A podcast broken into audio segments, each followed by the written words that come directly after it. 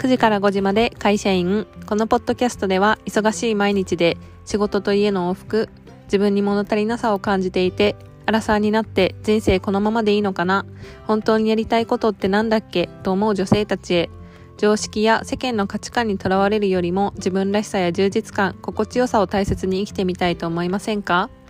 あなたにはあなただけの魅力やパワーがたくさんあります。その力を最大限に開花させて活かせるように。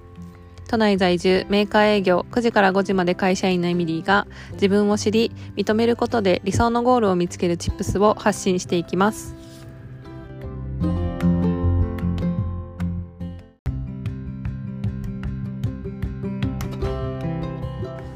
今回のエピソードは相手は自分の鏡である結局内側に答えがあるというエピソードを撮りたいと思います。まずつぶやきなんですけれどもあの最近バチェロレッテジャパン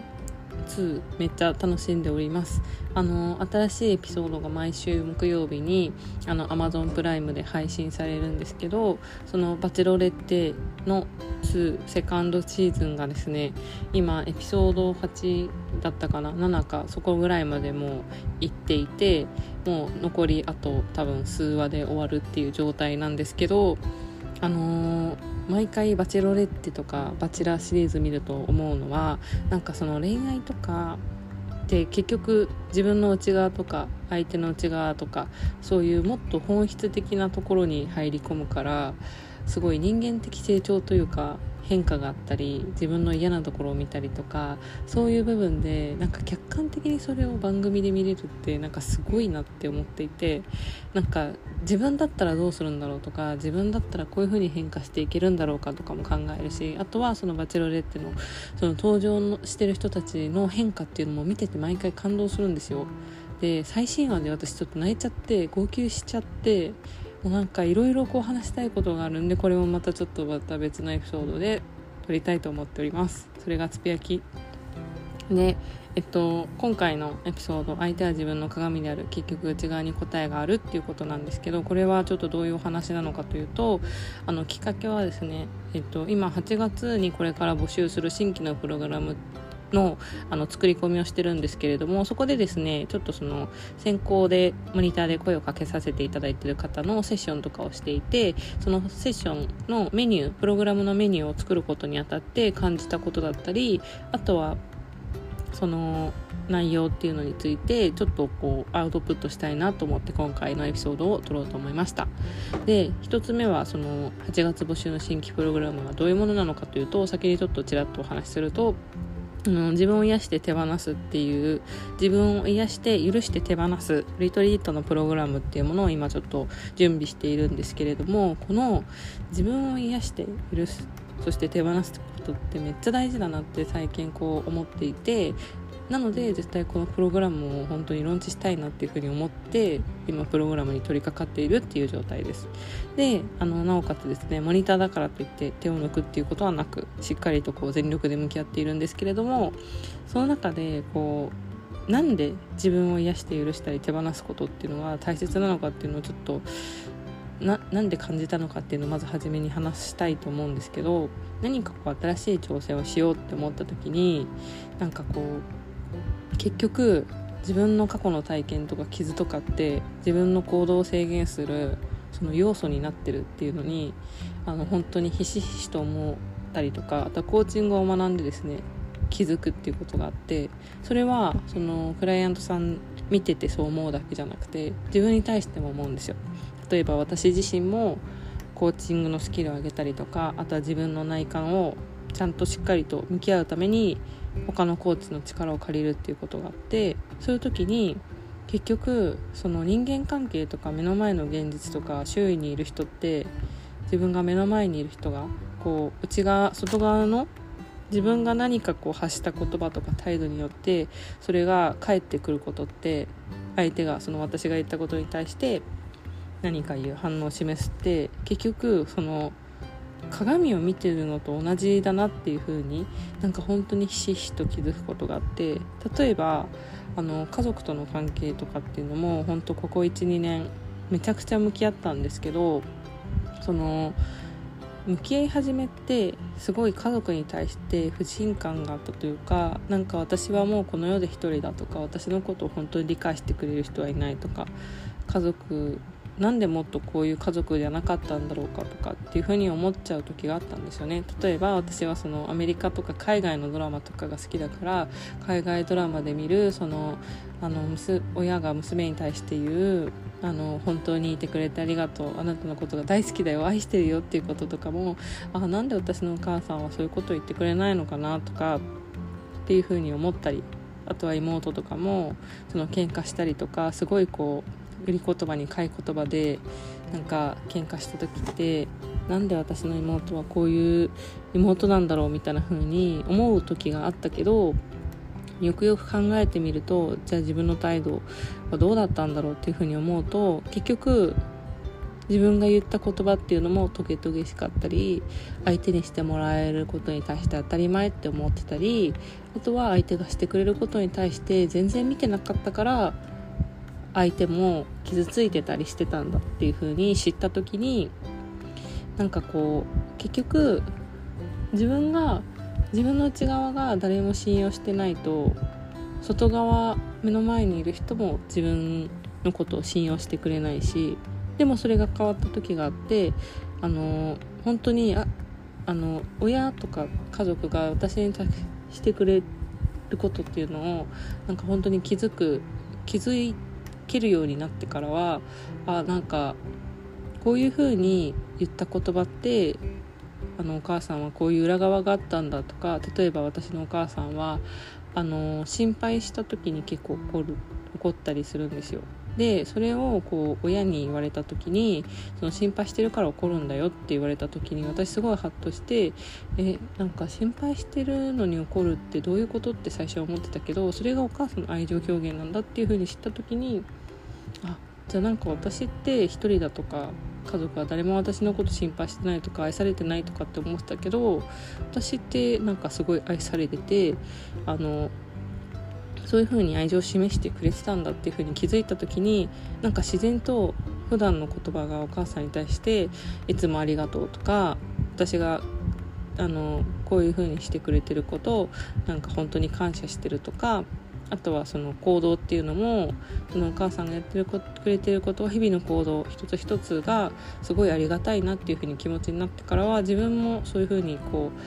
うお母さんこうしてくれると嬉しいかなと思って、えっと、行動に示したりするようになるともう自然とそこから普段普段からお母さんが「いつもありがとうね」って言ってくれたりとか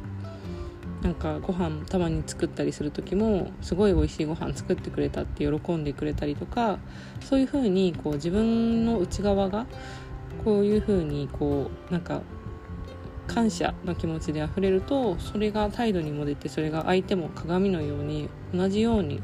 同じ言葉を使ってくれたりとか同じ気持ちを返してくれたりするっていうことに気づいて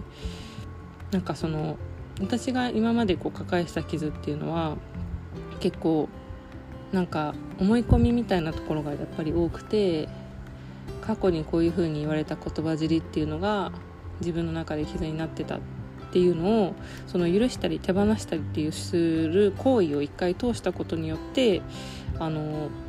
そこからすごく何か新しく始めるとか何か新しい関係を作るとか何か新しく挑戦するって言った時にあのすごくこうなんか軽くなった。軽くなって例えばその家族との関係が良くなると他の人との関係も良くなるしでそうするとこういろんな人との関係性を築くっていうのがすごい楽しいことっていう風に変わっていくからそうすると何か新しい行動をする時にもめちゃくちゃこう楽しめたりとか人とのいい関係を築きながらこう成長していけるっていうことがあってそういうこうステップを踏むことってすごい大事だなっていうふうに気づいたっていうことがきっかけでこの新しい8月の募集のプログラムっていうのを作ろうっていうふうにすごく思ったんですよ。でこれがこうちょっとどういうこうなんか原理というかもう少しこうちょっと噛み砕いて話すと例えばその車とかを動かすってなった時にも傷ついてたりとかあのタイヤがパンクしてたりとかあのなんだろうエンジンが古かったりとか錆だらけだったらこうエンジンを入れて例えば10キロ先のところに行こうって思っても多分動くけれども稼働率ってそんなに良くない。だけどそれがその傷ついてる状態。だけど自分を癒して許して手放すっていうのが例えば整備をして油をさしてあの古いエンジンを新しいエンジンに取り返してからのそういう整備をした後でエンジンをかけて1 0キロ先のところに行くのとでは多分スピードも違うし速さも違うし多分1 0キロ先もっと先にも進めるしそうすると新しい世界とか新しい景色っていうのが見えるからそういうこうプログラムにしていきたいなと思っていてなんかこうそういうこうステップっていうのを他の人とかにもたくさんこう感じてもらってもっとこうみんなで成長していけるとかなんかそのそういう時間を取るっていうことをなんか大切っていうその自分にとってすごいいいことしかないんだっていうことを知ってもらいたいっていうことがあってちょっとそういったものを作っていこうっていうふうに思って、えっと、こう癒して手放すっていうことをですね主軸に置いていきたいなっていうふうにあの考えているっていう感じです。で、えっと、それもそういうことでその相手は自分の鏡であるっていうことで例えば今コミュニケーションに悩んでいたりとかあとは恋愛関係とかあのトラウマがあって次の恋愛に踏み出すっていう時も同じこうなぜかパターンで終わってしまうとかっていう風に悩んでる人とかですね。あとは何か新しい挑戦をしたいけれどもこう何か自分では気づかないとっかりみたいなものがあってこう何て言うんだろう持久力とか持たないっていう風に感じてるぼやんと感じてる人がいたらちょっとそういう人におすすめしたいなっていう風に思っていてさらにはやっぱりそういうことってめちゃくちゃその癒して手放すっていうのはとても重要なステップであるんだよっていうのをちょっと改めてお話ししたいなっていうそういうパッションがあってちょっと今回エピソードを撮ろうっていうふうに思いました。なのであのよく考えてみたらトム・ハンクスの話してたんですけど前のエピソードあの過去のエピソード2回にわたってトム・ハンクスの話してたんですけどちょっと トム・ハンクスの話は明日以降に更新したいと思います。でそのもう一つタイトルにある結局内側に答えがあるっていうのはどういうことなのっていうのをちょっとお話しするとそのプログラムの中でちょっとワークをやっていてそれがジャッジメントジャーナルっていうものなんですけれどもこれがですねあのどんな普段どんなジャッジっていうのを自分自身が他人にしているのかっていうのを気づくでそこからこう自分の傷とかあとは、えっと、手放したいこととか許したいことっていうのに目を向けて自分で新しいスタートを切るために今後どんなことが自分にしていけるのかっていうのを自分自身にこう手放した後で約束していくっていうちょっとそういうワークの時間をとってるんですけどあのジャッジメントジャーナルっていうものを知った時にあなんかすごいこれってめちゃくちゃその自分では意識してなかったけどこのなんかすごいとてつもなく重要なことだなっていうふうに思って普段その他人のジャッジっていうのは割とこう他人に問題があるっていうよりかは他人に自分を投影してるっていうのがなんかその無意識化でのパターンだなっていうふうに思ってでじゃあ結局問題っていうのは結局他人にイライラしたりとか他人のここが嫌っていうふうに思う問題って結局他人じゃなくて自分自身に感じてることだったりあとはそこに向き合えると本質的にこう自分があのなんだろう変わっていけるあの深いところまであの切り込んでいけるというか思い込みを解除していけるっていう可能性があるっていうことで、まあ、そういうワークをしていきたいなっていうふうにちょっと今回のプログラムに取り入れたっていう経緯があります。なのでちょっとそのどんなジャッジメントジャーナルってこうなんか名前ねすごいっていう風に最初私も思ってたんですけど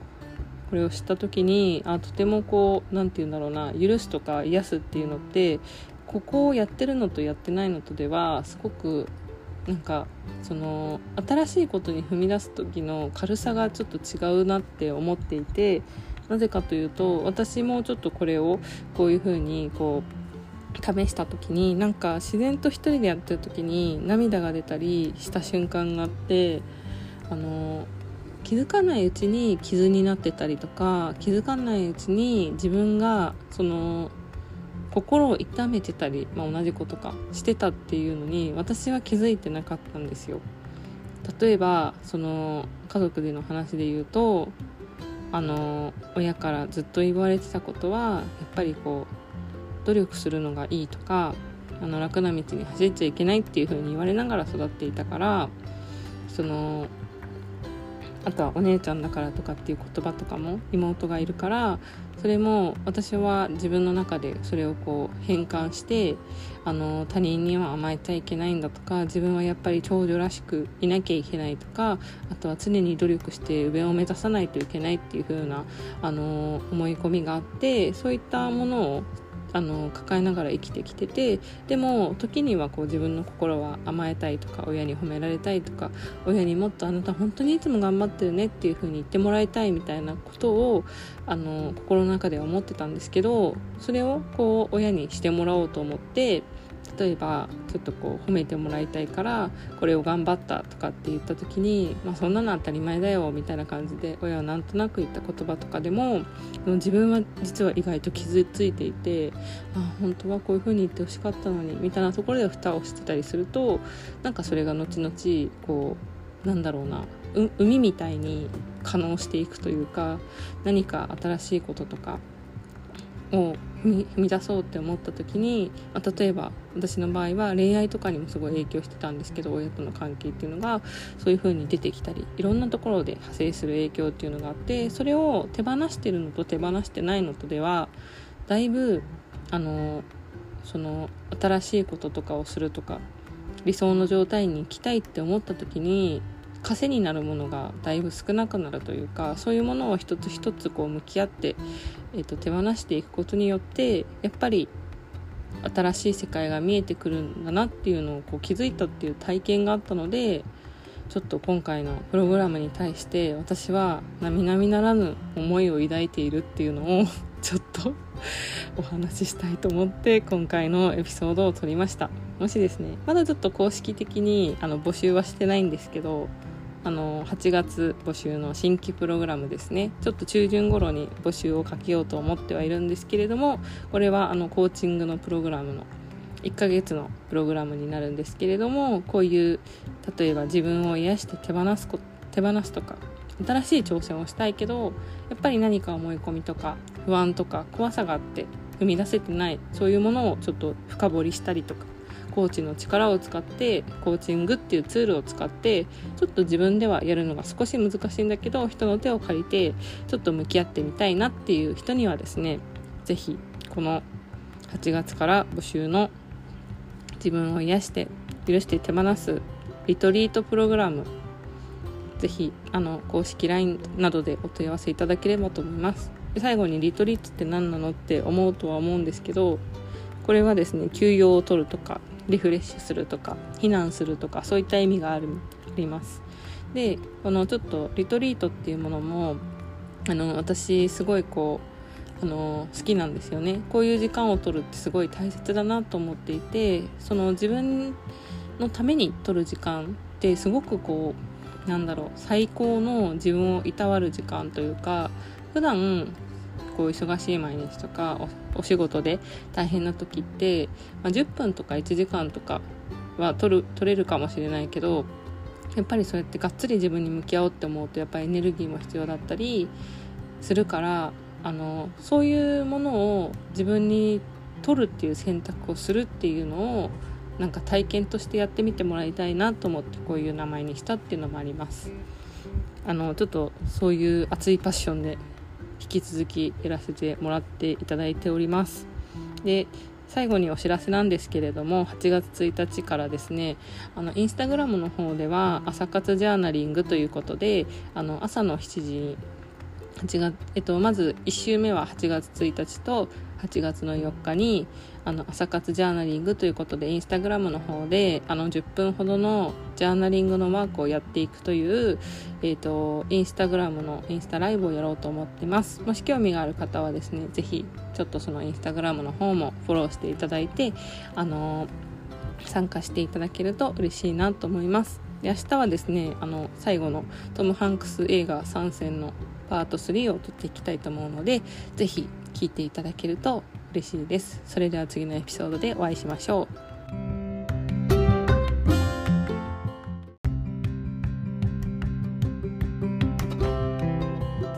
最後までお聞きいただきありがとうございました。もしエピソードが面白いと感じてくれた方は、更新の励みになりますので、ぜひフォロー、レビューお願いします。また、会社員としての悩み、人生の不安やモヤモヤ、エンパワーメント、自分らしく生きるヒントなど、興味がある方は、メインページリンクのインスタグラムより、えっ、ー、と、応援メッセージやリクエストをいただけるととても嬉しいです。そのままで素敵なあなたが自分らしく心地よい素敵な一日が過ごせますように。それでは次のエピソードでお会いしましょう。